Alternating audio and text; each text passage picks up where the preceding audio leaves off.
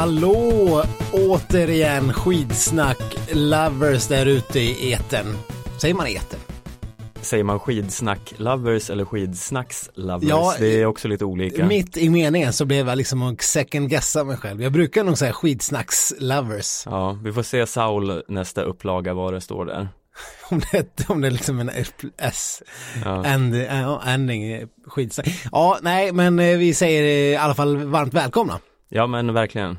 Till eh, ännu en ny podd och, oavsett om den är i eten eller inte. Jag antar att det i, liksom, i direkt strikt mening så är den kanske inte i eten. Nej det är den väl verkligen inte. Eller? Nej. Ja men i och för sig, om någon sitter här och strömmar från telefonen till sitt högtalarsystem, sin Sonos eller motsvarande. Mm. Det finns ju även andra högtalare skulle jag ha Ja, sagt om jag vi- jobbar på Sveriges Radio. då, hade, då, då är ju vi i eten Mm. på något vis. Eh, antar jag. jag. Jag har lite för dålig koll på vad begreppet i eten egentligen innebär. Men Ja. det, Det, det, känns, kanske inte ska prata så mycket om det helt det enkelt. känns som det har med radiovågor att Det göra. brukar aldrig bli bra när vi pratar om saker vi inte vet någonting om. Ja, jag tycker det är då vi briljerar som mest. När vi kan sitta och liksom killgissa i 45 minuter. Mm. Det är väl ungefär liksom arbetsbeskrivningen på den här podden. Ja, i och för 45 sig. minuters killgissande. Ja, men vi håller oss ju till ett ämne i alla fall, vanligtvis. Ja. Som jag tycker att vi har fog och killgissa inom. Ja, med, med halv, halv bakgrund på någonting att stå på. Ja, men eller hur. Det, det är ju en härlig guldspecial vi får dra till med den här veckan. Ja men verkligen. Det är ju Jag trodde när vi började planera det här avsnittet att det skulle ha en lite så här sur ton. Ja, Att det var så här, ja nej det här kommer ju aldrig bli något. Bendarspodden. Bendarspodden verkligen. Men nu har vi ju ett VM-guld här. Hanna Öberg slog till på distansen och det är ju bara helt fantastiskt. Ja, det är helt otroligt. Och efter lite missmatch, vi har haft lite svårigheter att planera in eh, själva podden. Vi kan ju ha fler medaljer när det här väl når eh, liksom eh, poddstationerna där ute i landet. Ja, vi spelar ju in här all, lägligt nog alldeles innan herrarna ska åka. Ja, Så vi kan ju bara liksom säga så här, vi glädjer oss åt Hanna Öbergs guld och eventuellt eh, fler framgångar. Sebastian Samuelssons eh, skrällsilver eller Peppe Femlings sensationsbrons. ja, eller Martin Ponsiluomas bragdsilver. Ja, Vem vet, vi garderar åt alla håll här. eller eh, Jesper Nelins mirakelguld. Ja, eller så blev det kant ut, eh, kant ut för alla fyra. Ja, man får ju säga att svenska herrarna har ju inte rosat eh, VM-marknaden hittills. Det har varit ganska mycket kant ut eller inte ens knappt träffat tavlan. Nej, Och då tänker man ju främst på typ Sebastian Samuelsson som har skjutit eh, uselt. ja. Men jag tycker ändå vi måste, vi kan inte börja det här i moll, vi måste börja i, Ja. i dur. Eh, eh, inte dyr. Det, vi ska inte börja i dyrr, nej fy fan. Man ska aldrig börja i dyrr. Nej, men eh, Nej jag vet inte, det, jag trodde ju inte riktigt att det här skulle ske ändå men när man väl såg loppet eh, så började det ju kännas mer och mer givet ju längre det gick. För det såg ju otroligt eh, fokuserat och bra ut. Ja men det var är ändå det här, man kan, det är så många skjutningar, det är fyra skjutningar och, och man insåg ju där efter typ två, när Fialkova bara bommade en. Hon startade så jäkla tidigt så att eh, Hanna Öberg hade ju en bra värdemätare. Mm. Men man börjar inse att det kommer ju krävas eh, nollskytte av Hanna Öberg om det ska bli guld. För hon var inte tillräckligt snabb i spåren annars mot de övriga konkurrenterna. Eh, så det fattar man ju redan efter två skjutningar. Ska hon ta guld så måste hon skjuta två nollor till. Och då är det ändå lite svårt att, man skulle känna sig ganska naiv om man skulle eh, bli besviken eller mm, det går inte nästan att sitta och förvänta sig att någon ska skjuta fyra nollor. Det är ju typ omöjligt. Ja, nej det hände ju nästan aldrig. Nej. Men hon åkte ju ändå så pass snabbt att man visste att om hon skjuter fullt så är det medalj högst troligen för eh, eh, vanligtvis när det gäller svenskar så man är ju så van vid att de åker så pass sakta att det ändå inte räcker. Nej. Men eh, så är ju inte fallet med Anna Öberg. Hon är ju om inte eh, bland de allra snabbaste så skicka, eh, skiktet alldeles därefter. Ja, verkligen. Och Nej men det var, det var ju, det är ju så härligt med så här individuell start också på ett sätt när man får sitta och eh, räkna in de här andra som kommer till vallen och vilka som har en chans. Och när man, när de sitter då frenetiskt försöker räkna eh, ja. i studion där vilka som har en möjlighet eller inte. ja, men det var ju, det var väl ändå ganska stor humor i att eh, Björn Ferry och, eh, vad heter han den enerverande kommentatorn? Eh, ja, Ola Ola Brännholm. Brännholm. Ja. Alltså, ja. Ja, det är no vi har pratat om Ola Brännholm för Vi ska inte snöa in på det här. Vi, Men är han så enerverande? Ja, han är ganska enerverande. Men eh, när de sitter där bara, "Åh, finns det nu, men Björn, finns det något hot bakåt? Kan du kolla i listorna en, en extra gång? Och sen, då har man fått in eh, så pushnotiser från Aftonbladet, från Expressen, från S- SVT Sport. Ja. DN Svenskan att Hanna Öberg har tagit VM-guld. Men när SVT Sport skickar pushnotis om att guldet är klart Ja. och samtidigt så sitter man och hör de där två dårarna som Valij Semerenko kan ha en möjlighet här om Ja. hon skjuter väldigt fort och Ja, och jättefort. kan åka jättefort på andra, ja, bara, fast Mm. nej. Nej, det var ju ganska, då, var- då var det ändå liksom klart och betart. Mm. Money in the bank. På tal om kommentatorer, såg du eh, när Christer Ulfbåge och Kalle Grenmark var med i Vinterstudion igår? Nej, jag såg, bild, jag såg, eh, jag såg eh, artiklar efteråt. Ja, det såg ut som att de ville bara liksom hiva bort alla andra och ta över. Åtminstone Christer Ulfbåge, han var så överladdad. Ja. ja, men jag såg Kalle Grenemark var ju ganska besviken. Eh, Han, eh, det, lä, han det lä, gjorde sig gällande att han var besviken på, på någon eh, fråga i, i, i en artikel jag läste om. Har ni fått nå, har du fått några erbjudanden i, efter karriären? För han var ju ganska le- ledsen när han fick kicken av SVT efter typ så här 600 tävlingar som han och Christer Ulfbåge hade gjort. Det lät ju helt galet. Mm. Nej, inte ett enda sa han med liksom inte, med illa dold besvikelse. Ja. Nej men det märktes ju hur de verkligen njöt av att vara tillbaka i Ja. SVT rampljuset. Och när de skulle ava den här sändningen så tog ju Ulf Båge över också bara, men Mona Brorsson, jag måste också hylla Mona Brorsson. Ja, ja, men ja, vi har hyllat henne. Ja, men bra Ulf, bra Christer, bra Christer. De fick liksom, Ja, men Mona Brorsson. Vet du, alltså nu, nu får man inte säga det här för att eh, då kommer någon att säga ja då hade det varit längdskidåkning och om inte om, om, om, well. Ja, men jag vill ändå säga om. Om Mona Brorsson hade skjutit 20-0 istället för 19 så hade hon tagit VM-guld. mm, Hon var bara 49 sekunder efter. Det var ju jävla synd att hon inte kunde få någon form av rackebajsarspurt där. För hon hade ju, hon tog ju faktiskt från 13,5 till 14,3. Tog ju in typ ett par sekunder på, eh, på, eh, Dahlmeier och de där, ja, med de som låg framför, Vitozzi. Nej. Jo, Vitozzi tog silver, men hon var ju överlägsen. Men eh, Braisä och Fialkova och Dahlmeier, men nu spelar det ju ingen roll eftersom eh, de andra kom före ändå, men Nej, det var, man unnade ju ändå Mona Brorsson, det har vi ju inte pratat om heller. Nej, det alltså stora bendarret. Det stora bendarret, eh, ja, Det var liksom bendarrarnas eh, urmoder. ja, det är det här liksom sidan av skidskytte som man, eh, ja, man får se den ganska ofta men inte så här framträdande i en sån liksom spotlight situation. Nej. När det är en svensk som skjuter för VM-guld och bara står och fladdrar med bössan. Alltså jag tyckte man såg på bössan att den bara liksom cirkulerade. Ja. Det, det var liksom Alltså- inte den här eh, eh, ja men Hon kunde ha lugna- försökt skjuta ner en luftballong, det hade liksom inte hjälpt. Nej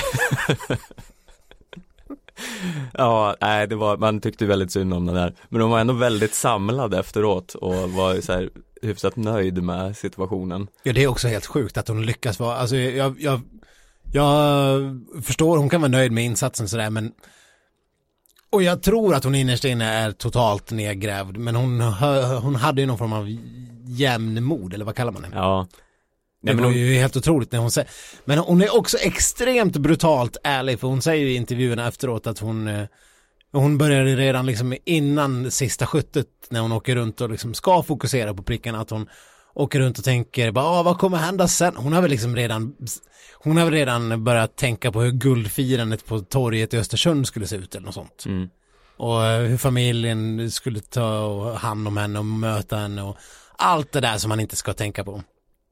Och så, ja för er som händelsevis har missat så Brorsson hade ju då alltså guldvittring på jaktstarten. 32 sekunders ledning inför sista skyttet. När Ja, hon kunde ju bomma ett skott och ändå vinna. hon kunde ha vunnit, bommat två och tagit medalj lätt. Ja, Eh, men hon bommar alltså fyra. Jag trodde, först när hon bommade första som tydligen var ganska grovt, mm, så satte hon ju andra skottet. mm, Då trodde jag hon hade liksom fått lite ordning på nerverna. Mm. Men det måste ha varit, hon måste jag bara varit en jävla lykta, för hon kanske siktat tre prickar bort när hon satt där. Ja, det var egentligen världens grövsta bom, bara att den råkade hamna i,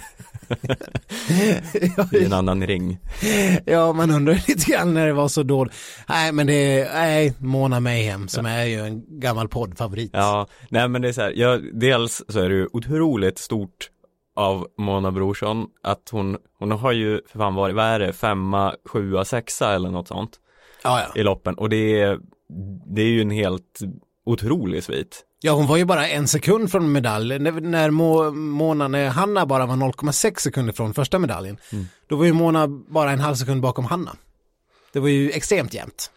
Ja, eller ja, var Eller var det där några, det kanske var några mer Ja, sekunder. det var mer sekunder tror jag, men det kanske var ett annat lopp. Eh, men alltså den sviten, det är ju det är få som lyckas med en sån eh, av, ja men åkare som inte är typ Bö och Fourcade och sådana. Folk eh, svajar ju ner mellan första och eh, femtonde, tjugonde plats hit och dit, men Brorsson verkar ju vara jämnheten själv numera. Åtta sekunder var det förresten hon missade, ja, Så, eh. Men det är ju ändå extremt lite. Och sen, jag måste säga att det, som du sa att eh, hon eh, beskrev det så himla bra själv där hur hon inte hade tankarna med. Just därav är det också så otroligt fånigt det här med att de stoppade henne från presskonferensen för att Ja, ja. skydda henne från all ond media som skulle gå på henne med frågor så här. Så Mona Brorsson är ju ändå en av de mer vältaliga eh, personerna i skidvärlden. Ja, Alltså, hon kan ju verkligen beskriva situationer ganska bra. ja, och, och hon är ju faktiskt inte någon sådär 21-årig nybörjare heller. Mona Brorsson är väl typ 29 år. Ja, Eller 28. ja, något sånt. Jag minns inte exakt, men hon är ju den äldsta i det här laget, förutom Bettan Högberg då. Och jag tror inte hon behöver liksom eh, skyddas. Hon är ju sitt livs absoluta form. Ja. Nej, det blir ju snarare så här, ja, jag tror det är kontraproduktivt att stänga in de här åkarna i någon form av bubbla och sen ska de helt plötsligt möta allt efteråt. Jag menar att, att nå världstoppen och vara så här bra, det är ju det, är det där de har drömt om hela livet. Mm. Och att få liksom bli en uppmärksammad person är ju en del av det och det är förmodligen en del av det man vill åt när man håller på med något sånt där. Annars har man ju gett sig in i fel liksom. Ja, även om det inte är det man kanske primärt vill åt. Jag menar sitta på en presskonferens och svara på några frågor om att man missat ett par skott. Det är väl ingen grej. Alltså herregud. Det är ju inte som att media kommer attackera henne med motorsågen och säga fy fan jävla idiot, hur kunde du? Hur Nej, kunde du göra så här mot svenska jag folket? har, jag har inte läst ett ont ord om Mona Brorsson. Nej, efter det här. Det är, alltså det är, det är lite grann skillnad på skidskytte och nu var det här förvisso ingen stafett. Där är det lite mer känsligt kanske. Hade, hade man eh, bränt det där när laget har gjort något fantastiskt. Då, Mm. då kanske det kan slipas lite knivar på ett annat sätt. här, här förstör man ju bara för sig själv och det är ju ingen som kan, man kan inte riktigt bli arg på det. nej, alltså, nej verkligen. Det är ju så. Stafett är ju lite av en annan femma. Stafett är stafett. Ja, Ja. Nej, men eh, Mona har ju gjort ett fantastiskt VM ändå, även om man verkligen man, det, det tog ju liksom eh, i själen när hon inte fick den där medaljen. Man, Ja. eh, det, det gjorde ju ont i det svenska hjärtat. Men Mona har ju OS-medaljer och grejer, herregud, eller åtminstone en. Ja, medaljer. Så att eh, det är väl inte något tvärsynd om henne, men eh, det, är ju- det är liksom, för det är också, det är också det, det ingår ju verkligen att kunna klara av den där situationen. Ja, ja, det är ju hälften av sporten. Ja, så att eh, man kan säga att man hade unnat henne det, men hon har ju inte förtjänat det. Nej. Hanna Öberg förtjänar ju allt Mm. och lite till. Ja, och vi måste ju nämna det också med Hanna Öberg, eh, att, för jag tycker inte det här har uppmärksammats någonting alls egentligen hur historiskt det är det här VM-guldet. För hon är ju då den första skid, svenska skidskytten som har både OS och VM-guld individuellt. Men är det någonsin eller liksom i modern tid? Nej, någonsin. Det, det finns ju en del som har OS-guld. Det är ju Anna-Karin Olofsson har OS-guld, Björn Ferry eh, och Claes Lestander heter den här gamla, Ja. gamla Ja. goa gubben. Eh, men ingen av dem har individuellt VM-guld. Nej, det är väl, det är ganska, och sen har vi ju de här giganterna Forsberg och eh, Helena Ekholm som eh, båda har åkt OS som jättefavoriter. Ja, och har OS-medaljer och eh, VM-guld i massor, men det är ju ingen som har både OS och VM-guld. Ja, Och jag tycker det, det sjukaste, det, och det är sjukt förstås, men det sjuka är att hon har, vad, vad var det vi sa, som bäst tre, tredje platser i världscupen. Ja, Hon har inte vunnit i världscupen än, men hon har vunnit ett VM och ett OS-guld individuellt. ja, Jag menar, det, är- det, är- det är väl lika som han eh, Pedrushny ja, som tog eh, guldet i eh, jaktstarten. Det är väl lite samma där. Men det är ändå, det är det är fullkomligt sensationellt mm, att hon gör det här på ett VM på hemmaplan och hon är ju bara 23 år. mm. Och man tänker ju lite att nu är det ju svårt att sätta sig in i ett idrottspsyke eller ett skidskyttepsyke.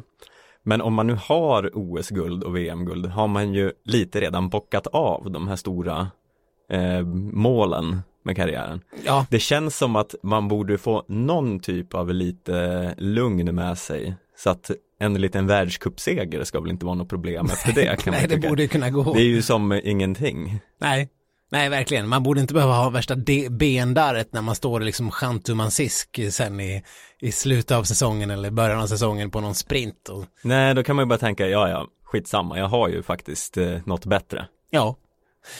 Jag antar att eh, Björndalen med sina vadå, typ 19 eh, VM-guld eh, aldrig, inte direkt kände sig su- supernervös när det var en vanlig världscuptävling.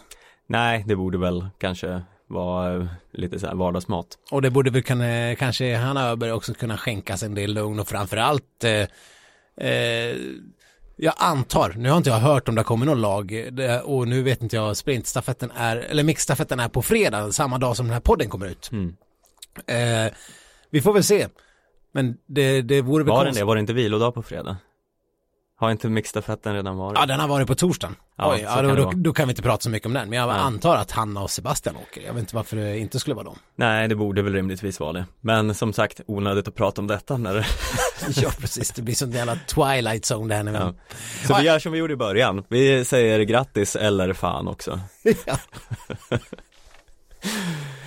Ja, äh, men eh, skidskytte-VM blev ju lite roligare efter det här. Ja. Och nu, eh, nu ska det bli kul att se resten också. Och det var ju ändå kul, det är ju inte bara Mona Brorsson som fick eh, ben där eh, 2000. Även eh, en eh, viss Johannes Tingnes Bö Ja, kan ju få jordens ben där tydligen. ja och det är ju lite av en större eh, skandal än att Mona Brorsson fick det. Ja. Jag menar, han har ju verkligen gjort det här förut. Ja, han har ju typ sju VM-guld sedan tidigare. Så att han behöver ju verkligen inte känna den pressen. Eh, och däremot, om man ska prata om VM-guld och besvikelser, Martin Fourcade Mm. skulle man vilja passa på att sticka in. Vad har hänt?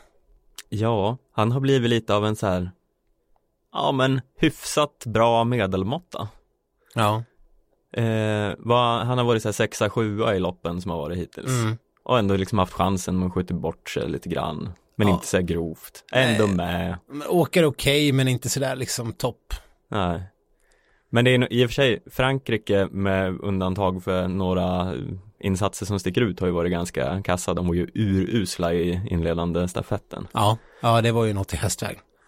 Men eh, nej, jag vet inte. Det kommer vi få se honom göra en eh, eh, ja, få en nytändning. Eller är, har Bö tagit över för gott nu?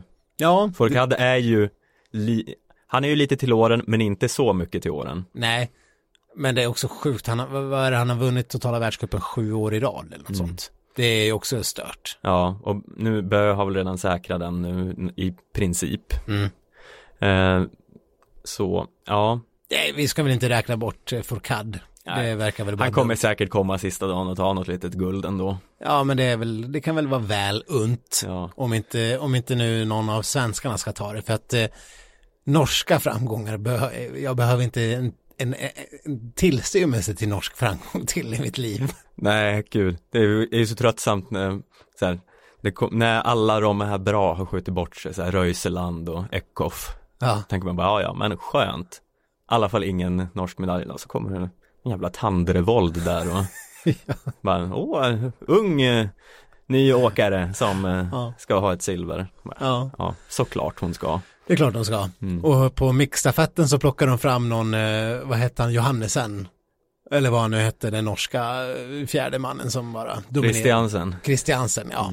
Han har ju i och för sig varit rätt bra den här säsongen. Men, Ja, fast inte liksom världsbäst bra. ja, han har ändå vunnit, vunnit lopp i världscupen. Ja, men det är så trist att de ska ha så många. Ja, helt klart. Eh, men innan vi lämnar skidskyttet eh, så måste jag ändå nämna den här, apropå, eh, kassa frågor som eh, reportrar ställer efter lopp som vi har tagit upp tidigare. Det här med vad vill du ha för rapporter efter banan Ja. är ju en eh, favorit Ja. eller motsatsen till favorit. Ja. Antifavorit. Ja, det en annan hatfråga jag har är, eller det är ingen fråga, det är mer ett, eh, på, eller ja, en uppmaning. Mm. Det är ta oss igenom loppet. Ja, det är, Jag känner bara, mm, säg, frå, eller, säg något annat. Ja, det för det ger aldrig något. fruktansvärt. Det är bara reporter i brist på bättre saker att säga. Ja, men det fick sin, liksom, efter det här begraver vi den frågan. När eh, Anastasia Kuzmina vann i sitt, eh, ja det här, hon eh, tar ju farväl efter den här säsongen, men hon lyckas ju gå och vinna inledande loppet var det va? Eh, och efter det, på något märkligt sätt tappar hon rösten. Ja. Så hon kan bara prata så här. Och då får SVT en intervju med henne. Mm. Och eh, vid ett sånt tillfälle när man står med en person som är så hes att hon knappt kan prata. Hon har ju någon slags tolk, eller hon pratar ju engelska med tolkpersonen bredvid. Som sen i sin tur berättar det här på, eh, eh, med icke-hes röst på en knackig engelska. På samma knackiga engelska. Ja, då får man väl ändå så här lite i stunden tänka till att vad ska jag fråga den här personen? Ja. Kanske något som har att göra med hennes avskedssäsong och något lite mer kort koncist. Då, ställ, då, då tar man väl inte det här hemska, ta oss igenom loppet. Ja, Som tar en evighet att svara på. Man kan inte svara kort på det. Nej, nej. Men eh, det, Så det blev ju någon bara "Jag står, och så sen I'm so happy. ja. ja, men man, det är ju det man vill ha. Man vill ha känslor och liksom eh, glädje eller sorg eller och visst, kanske någon kortare analys eller vad fan gick fel. Mm. Men inte ta oss igenom loppet. Det är, det är så slött, det är så dåligt hantverk. Man har ju redan sett lopp, man har ju sett loppet Ja. också, man vet hur loppet har sett ut. Ja, fråga Det var någon tungt i backen eh, och sen blev det lätt utför. Ja. Ja, det hade man kunnat räkna ut, man ser ju ungefär hur de känner sig. Ja. Mm. Nej, och det går ju, det går ju att specificera, alltså mycket bättre. Mm. Men det, det, det här uteblivandet av svenska framgångar har i alla fall för, fört med sig en positiv sak. Eh, jag sa, Man har ju sluppit höra, vad har du, vad är det du ställer till med? Hatfråga från förra OSet när, fast den är ju ändå lite härlig på något sätt. vad är det du ställer till med? Vad är det du har ställt till med? Nej, det, usch, det kryper i kroppen bara jag tänker på det. det, den är ju i nivå med ta oss igenom loppet. Mm. Men de kan inte gärna ställa den till Hanna Öberg en andra gång heller. Nej, det, går ju Vad inte. är det du har ställt till med? Ja, samma som sist. Ja, nej. Så jag hoppas att det inte blir någon skräll. Eller ja, det hoppas jag ju lite grann på, men jag hoppas att vi slipper den förhatliga vad är det du har ställt till med. Så om eh, Jesper Nelin går och vinner här så då kanske den kommer. Ja, det, den kommer som ett brev på posten. Ja, nej men det kanske blir en följetong det här. Vi får se om vi hittar några fler eh, hatobjekt. Det kan bli en hel lista. Millions of people have lost weight with personalized plans from Noom, like Evan, who can't stand salads and still lost 50 pounds. Salads, generally, for most people, are the easy button, right?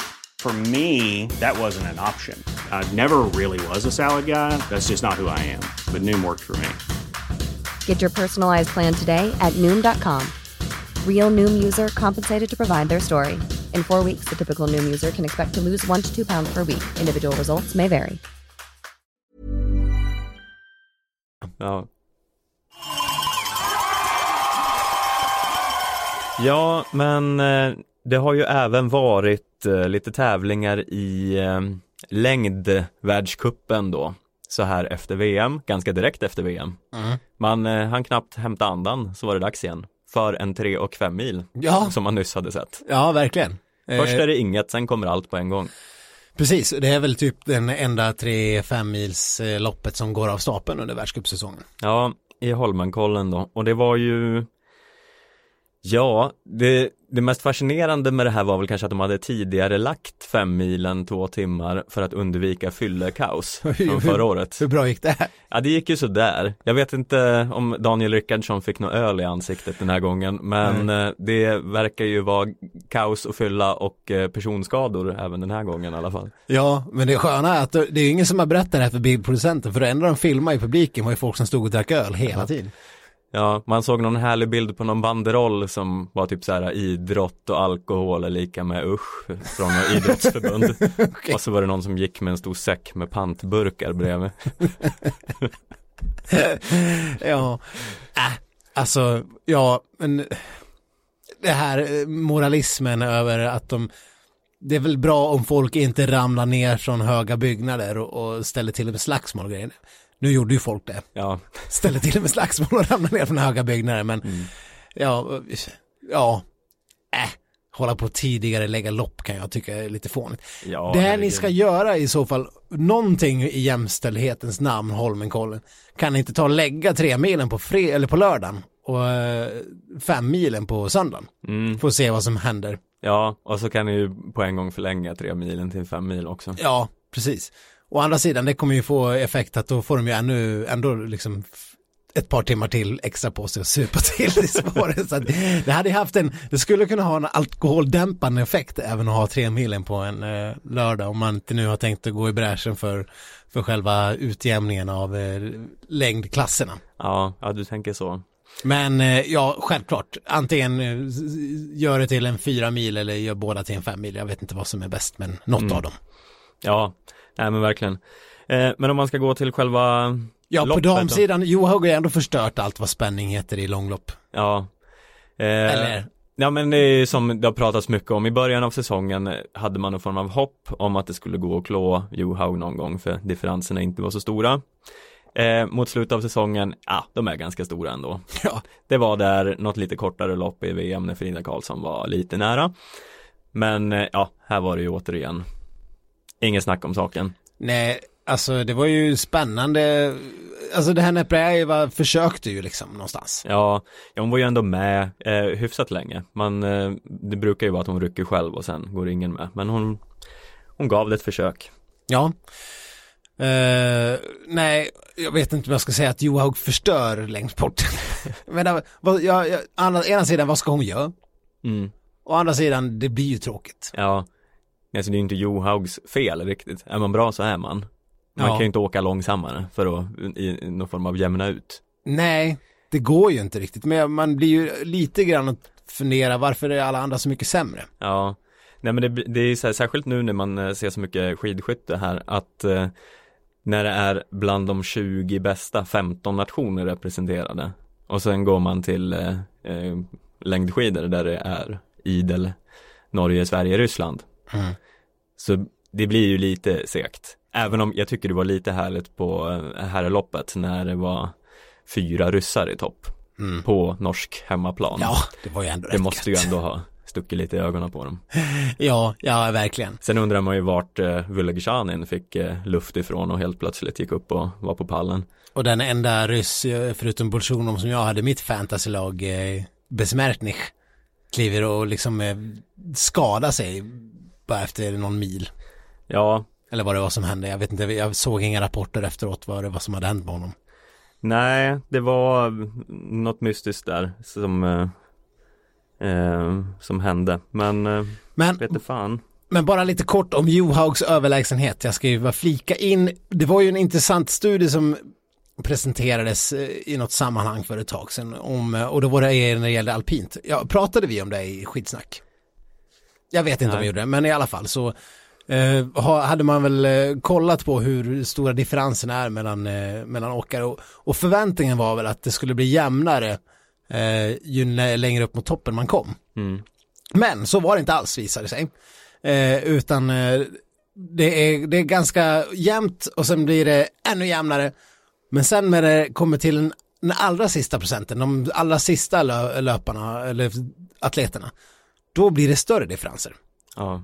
Så att de som är bäst, de gör uppenbarligen något som är oförklarligt mycket bättre än vad alla andra gör. Och det, det är väl bara att kolla på Schifrin eller Hirscher eller Johaug Ja. och Kläbo. Jag såg ju Kläbo på sprinten i Drammen. Det, det finns ju ingen som är i närheten av honom oavsett hur man gör. Nej. Han är ju överlägsen hela tiden, på samma sätt som Johaug är totalt överlägsen när det kommer Alltså, så det blir som ett hopp när det kommer till den absoluta toppen. Då de, de få som är allra bäst är så mycket bättre än de andra. Så att jämnheten finns mer längre, mer i mitten av drösen. Mm. Det är som du vet när man fick välja på mellanstadiet, ni får drösen. De sista tre, fyra stackars satarna som stod och inte hade blivit tilldelade i någon Ja. lag. Den pedagogiska lagindelningsstrategin från mellanstadiet. Herregud. Mm. Ja, nej, eh, men eh, nej, så, så funkar det tydligen. Och Johag är ju uppenbarligen ett bra levande bevis på att det är så. Men jag, jag har inga eh, direkta lösningar på problemet. Det är väl att vi skulle vilja sett mer Frida Karlsson. Ja. Hon är ändå den som har pressat Johag mest på hela säsongen. I Mm. VM var ju det då det hände. Ja, När hon pressade henne på eh, 10 km loppet. det är ju lite trist att Frida Karlsson här eh, post VM har gått och blivit sjuk Ja, och inte ens ska vara med i Falun i helgen. nej. Det fanns väl förhoppningar om att de skulle vara med i eh, vet, Mon- Montreal, Vancouver, Eh, eh, Quebec. Quebec. Random ra- kanadensisk stad. Mm. Eh, De ligger ju i alla fall typ bredvid varandra alla de här, så det, Vad bra. det spelar inte så stor roll. Nej, men någonstans i Kanada. Mm. Eh, och, så det hoppas jag verkligen att de kommer vara.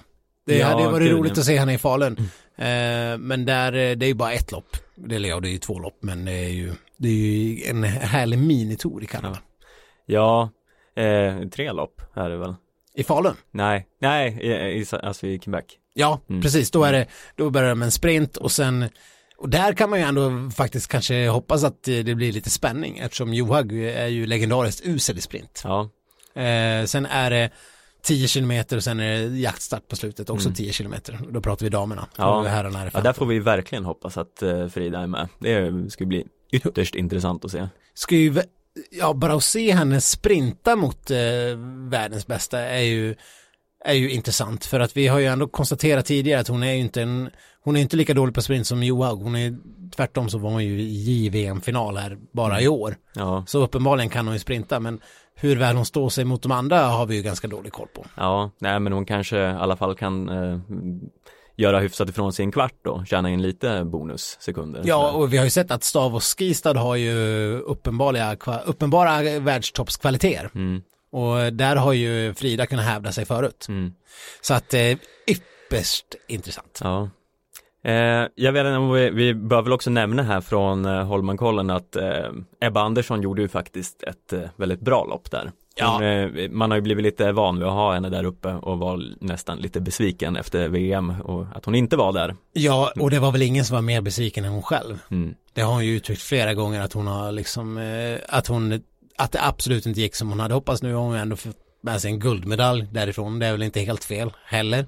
Men hon hade gärna tagit individuella medaljer. Det gjorde hon inte någon hemlighet av i efterhand heller. Eh, men har sagt att hon eh, nu hoppas kunna liksom visa vad skåpet ska stå lite grann i slutet av säsongen. Och det gjorde hon ju där. Det var ju helt, eh, egentligen helt sjukt. För när hon, när man insåg att hon och Östberg skulle få lov att spurta om tredjeplatsen. Mm. Alltså hade någon, hade någon velat betta mot mig, jag hade inte, jag hade inte satt ett korvöre på att Ebba skulle slå Östberg i en spurt. Nej, Det är ju nej helt osannolikt. Nej, verkligen. Östberg, även om hon inte är världens bästa sprinter länge så har hon ju varit det Ja, tidigare. Så, eller kanske inte världens bästa, men en av dem. absolut. Och äh, det, det var ju fantastiskt kul att se att det finns sådana spurtkvaliteter. Ja, hon krigade verkligen bara ner henne. Jag Mm. menar, det har ju varit helt uteslutet att tro att sätta henne på någon sista sträcka i någon stafett. Så där. Man har inte sett att hon har, att hon har haft farten eller vad är det, vad, vad är det, vad är det förhatliga uttrycket för förra, förra veckans podd? Ja, ja Hon, har så, men, hon har så mycket fart i sig. mm, Har man ju inte sett. nej, men det, det har hon uppenbarligen. Ja. En annan som eh, såg ut att ha fart i sig lite grann så här.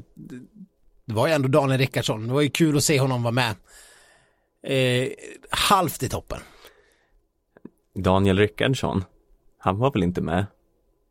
I fem milen. Ja, Ja, det var han väl. ja han, eh, Han var ju, han var ju i första klungan nästan hela tiden. Han gjorde ju den här, han gjorde ju en stor hjältemässig tillbakaryckning från eh, ha sladdat till att eh, komma upp i första klungan igen. ja, ja, men eh, det slutade ju inte superbra. Nej men han var väl topp eh, 15-20 i alla fall. Ja, men han var ju inget mot Burman. Tycker hyllas åt fel håll här. Tycker, ja, vad blev han till slut? Ja, han blev väl 11, så något sånt som vanligt. Ja, det är en sån här classic Burman-passering. Ja, så du sitter här och ska liksom premiera en femtonde plats för Rickardsson som har vunnit i Holmenkollen. Ja, men jag tycker ändå, jag börjar ändå känna nu, vi har ju liksom eh, räknat in Daniel Rickardsson för pension. Mm, Eh, Det är bara, det är ungefär, det är väl vad hela skidsverige har väl gjort det. mm, Men jag börjar eh, vända lite grann nu. Det ser ju så erbarmligt dåligt ut fortfarande i återväxten mm med Burman och Svensson och Viktor Thorn. De är ju, de, är, de behöver ju, de har ju, de behöver några år till på sig.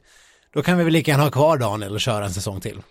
Kan han väl hämta in de här, han är i alla fall, han kan i alla fall komma topp 30 stabilt så att eh, då, jag tror vi behöver det. Vi behöver någon åldersfarfar. Ja, jag vet inte riktigt, eller ja, alltså, jag har inget emot att han fortsätter något år till men ja, det, du kan ju inte basera det här på någon form av resultat för det, han har ju varit rent ut sagt usel den här säsongen. Nej men det, han, jag tycker att han börjar ta sig. Det är det jag säger. Du börjar behandla Rickardsson som jag be, behandlar Burman. Jag är lite förlåtande bara. och det tycker jag han har förtjänat. Ja, ja okej, ja ja men vi, vi får se hur hur det artar sig. En som vi inte ska vara förlåtande mot däremot, det vi ändå pratade om, är den gångna eh, världscup-tävlingarna så är det väl Stina Nilsson. Vad, vad fan hände där? Ja, alltså hela den här Drammen-sessionen kan vi väl bara stryka ett litet streck över. Ja, Det kändes som att alla gjorde fel. ja, Stina Nilsson gjorde ju ändå hyfsat mycket rätt men sen hade, hade inte farten. hon hade verkligen inte farten. Blev fyra, den förhatliga fjärde, hon blev ju omspurtad av Neprjajeva. Ja, ja, det är ju bedrövligt. Ja, Och frånspurtad av Jakobsen. och Falla, ja Falla kanske, Falla kan man ju ändå köpa, men Ja. Jakobsen då? ja Jakobsen och Neprjajeva, båda de borde hon ju ha tagit med liksom ett ben. Ja, precis. Och sen, vi hyllar ju Stina i mångt och mycket precis hela tiden. Men jag kan tycka att hon är ganska fånig i den här, eh, jag ska inte prata om min skada eh, förrän efter säsongen när jag ska utvärdera den. Eh, mentaliteten, eller inställningen som hon har tydligen lagt sig till med. Mm. Hon vägrar svara på frågor om, om hur det känns, om hon har några känningar, om det gör ont. Ingenting. Bara, bara liksom på pinkiv. Eller vad man nu ska säga. ja, Hon, hon bara, nej, det tänker jag inte prata om. Nej.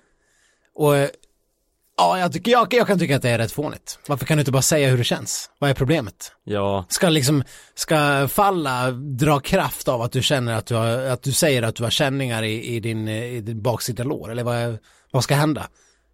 Jag, jag, jag förstår inte, vad är problemet? Kan du förklara Stefan? jag kan inte förklara. Vad tycker du då? Eh, nej men jag håller med, vad fan, det är väl bara att säga som det är. Ja. Eller är det Ja. att hon liksom inte vill erkänna för sig själv att hon fortfarande har problem? Det är ju obegripligt. Mm. Men hon ska alltid vara så hemlighetsfull av sig och det, det finns väl, kan väl finnas någon charm i det, men i det här fallet blir det bara fånigt. Ja. Eh, utöver Stina här och i Drammen så kan man väl klumpa ihop alla andra Ja, Oskar gjorde- Svensson gjorde ju ändå, eh, tog en- sig till final. Ja, Oskar Svensson gjorde det ganska bra. Men annars så la ju alla sig mitt i någon form av smet och gav inte ens sig själva chansen och eh, vara ens tvåa över mållinjen. Nej. Jag menar, Maja Dahlqvist låste in sig, Jonna Sundling låste in sig. Ida Ingmarsdotter var förbannad på Vissnar av någon anledning som jag inte riktigt eh, såg. Jag missade lite grann vad som hände. Kalle Halvarsson, han var bara trött. Eller han, Falk. han vi inte nämner vid namn menar jag. Nej, precis. Eh, Viktor Thorn, han eh, såg man knappt ens. Nej, jag var sämst. Eh, vad har vi mer för folk? Hanna Falk var Hanna Falk. Hanna Falk var Hanna Falk. Ehm, ja, Häggström gjorde det väl bra. Jag tror inte han orkade det mer. nej.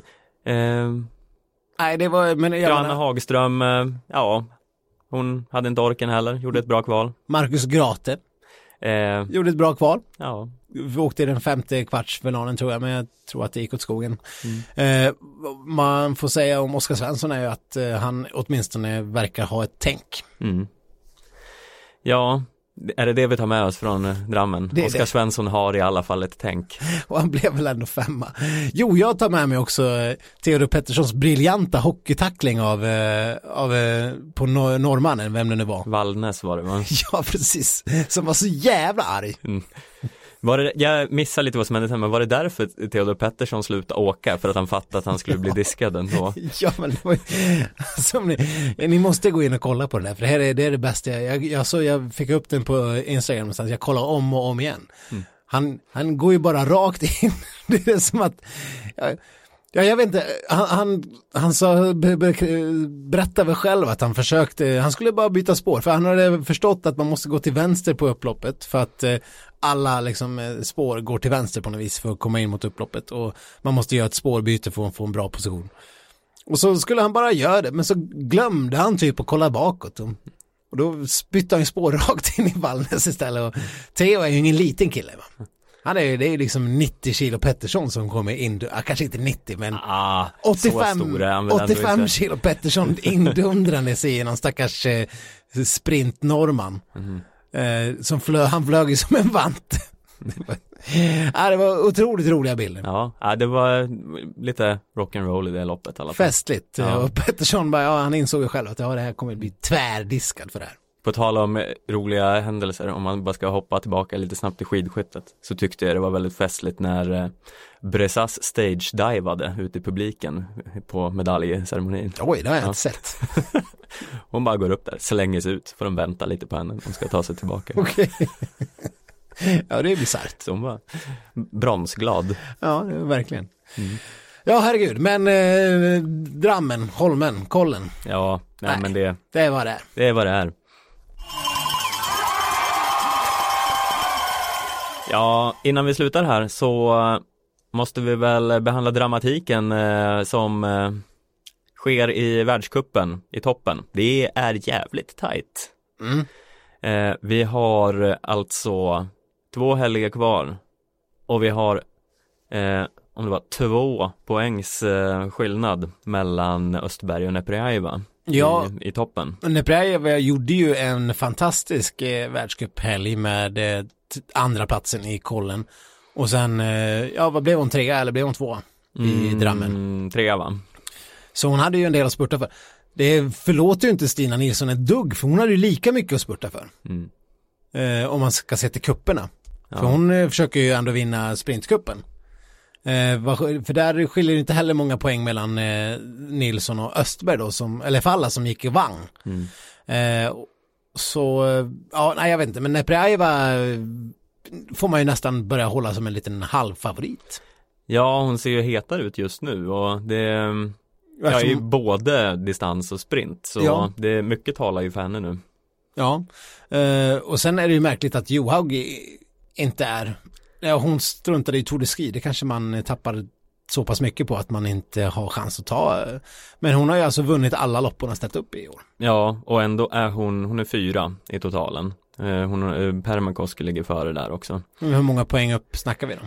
Det är ungefär 360 upp till andra plats. Och det Ja, är, så då hade, vi, hade Johaug åkt Tour de Ski så hade hon ju vunnit totala världscupen. ja. Eh, så det borde hon ju ha gjort såklart. För hon hade ju kunnat eh, åka Tour de Ski och vinna VM. Men då skulle jag väl kunna Ja, bara slå fast. ja, jo. Ja. ja, och hon har ju i princip eh, ingen chans att eh, ta igen så pass mycket på Östberg att hon, och Neprajeva att hon ska kunna ta och gå om i totala världscupen med de eh, tävlingarna som är kvar eftersom det är så pass mycket sprint kvar. Ja, Nej, hon har typ 100 upp till tredjeplatsen. Det lär hon väl kunna greja. Ja, eh, så att eh, det var väl en miss i schemat men hon, eh, hon fick ju maximal utdelning på eh, VM så hon kanske är nöjd ändå. Ja, men det är, jag vet inte, det är ändå lite skönt att se att det premierar de här som åker allt. Mm. Eh, att inte Johaug kommer vinna världscupen. Verkligen. Eh, så då, det ger ju något incitament till att, till att åka allt. Och nu kommer man ju, nu kommer Johaug tvingas att eh, köra lite sprint ändå eftersom eh, Kanada så måste man ju, Mm. vare sig man vill eller inte. Vilket man även måste i Tour de Ski. Ja, Så det, det är, jag är all for sådana minitour, det borde vara fler. ja, det borde vara några till på säsongen i alla fall. Mm. Eh, på herrsidan är det ju också väldigt spännande. Där står det ju mellan Kläbo och Bolsjunov och där är det 31 poäng som skiljer. Eh, Kläbo leder just nu. Mm. Eh, men där har vi lite av en annan situation, för Kläbo är ju lite bättre i sprint, Mm. även om Bolsjunov eh, eh, också, eh, han är ju verkligen inte dålig. Nej, han var ju, det var ju en besvikelse i Drammen. ja, ja där, där tappar han ju en del, men eh, Bolsjunov är ju däremot just nu rätt överlägsen i distans. Ja. Så det, det här kan ju bli extremt spännande. Ja, och sen har ju Kläbo i och för sig väldigt mycket lättare för 15 kilometer än 50 kilometer. Mm. Så att Kläbo kan ju vara med och fightas och, och ta, ja till och med vinna ett 15 kilometers lopp. Mm. Så att det kommer ju kunna vara en stenhård fight in på målsnöret. Men eh, om du skulle sätta dina pengar på någon då, Stefan? Ja, nu kommer det inte vara någon sån här lopp med spurtpriser kvar i alla fall, för där har ju Kläbo lite av en fördel att han har kompisar i sitt lag. Eh, Ja. Det var ju otroligt eh, lustigt att se fem milen när Iversen går upp eh, och försöker liksom stjäla bonuspoäng eh, från Bolsjunov för att hjälpa Kläbo. Mm. Men i Ryssland verkar man inte jobba så, för där, där spurtar ju liksom Sherevotkin förbi Bolsjunov och stjäl poäng. Ja. Och Sherevotkin har ju absolut inget att vinna på någonting. Han behöver ju inga bonussekunder för han, han ligger ju liksom 75 i världscupen. Ja, typ. nej. nej. Det var helt bisarrt och fick, eh, Det, han gjorde det vid flera tillfällen också. fick sensationellt lite utrymme hos svenska kommentatorer. Ja, Den här liksom ryska fiaskotaktik. ja, för jag menar, ja okej, visst man kan uppröras över det här som vi pratade om sist i Vasaloppet med lagkörning och så. Men i det här fallet är det ju ändå helt jävla självklart att Ja. man inte sabbar för sina landsmän. Nej, speciellt när det liksom är, det, det är liksom några poäng för Shervotkin om han får 10 eller 8 poäng på den där eh, på den där spurtpriset på tredje varvet i Holmenkollen. Det spelar ju verkligen absolut ingen roll om någonting. Ja, det är ju inte som att man får en bil eller någonting. Nej, men för, för Bolsjunov så kan det i slutändan betyda att han vinner eller inte vinner totala världscupen. Ja. Och så, så ja, Får man kanske en sån här ost, en gruyère. förmodligen kanske är det. Han ville verkligen ha med den hem till Ryssland. Ja. Nej, alltså jag, jag tänker att det är två scenarier. Antingen så har Sherevotkin i efterhand fått någon form av gruppspö Mm. i ryska bastun i efterhand. Eller så är det liksom den här ryska mentaliteten att, eh, att det är bara, det, det skulle vara fjolligt att hålla på och släppa spurtpriset till någon annan. Mm. Att eh, där, där ska man ta mig fan eh, få kämpa alla, alla, var man för sig själv. Mm. Men jag vet inte riktigt vilken av de här eh, teorierna som är mest plausibel. Eh, nej, jag tror på att det blev gruppspö i bastun. Ja, man hoppas ju lite det. Ja. Men din fråga var alltså vem jag tror på. Ja, Eh, ja, alltså grejen är det att jag jag håller nog lite på Bolsjunov bara för att det vore så skönt om Kläbo inte vann. mm. Men därmed tror jag ju att Kläbo vinner. ja jag är tyvärr benägen att hålla med dig till 100% i den, din analys. Ja, och i det känslomässiga eh, där, jag håller också på Bolsjunov och jag tror tyvärr att Kläbo vinner. Mm. På damsidan, eh, Eh, däremot så tror jag nog kanske att eh, i nuläget så har Nepraeva en bra chans. Mm. Ja, men det tror jag också, så vi är nog eh, överens där. Ja.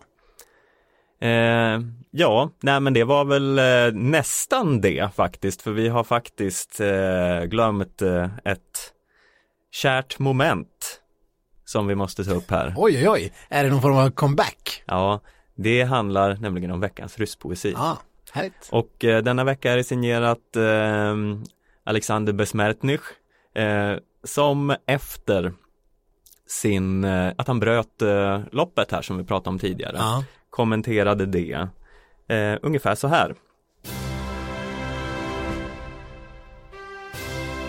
Grattis till männen med en sådan ras. Speciellt den lilla efter tillväxt. Men den vise, Vylegzjanin, den sista rasen, på den där han bevisade att det fortfarande finns krut.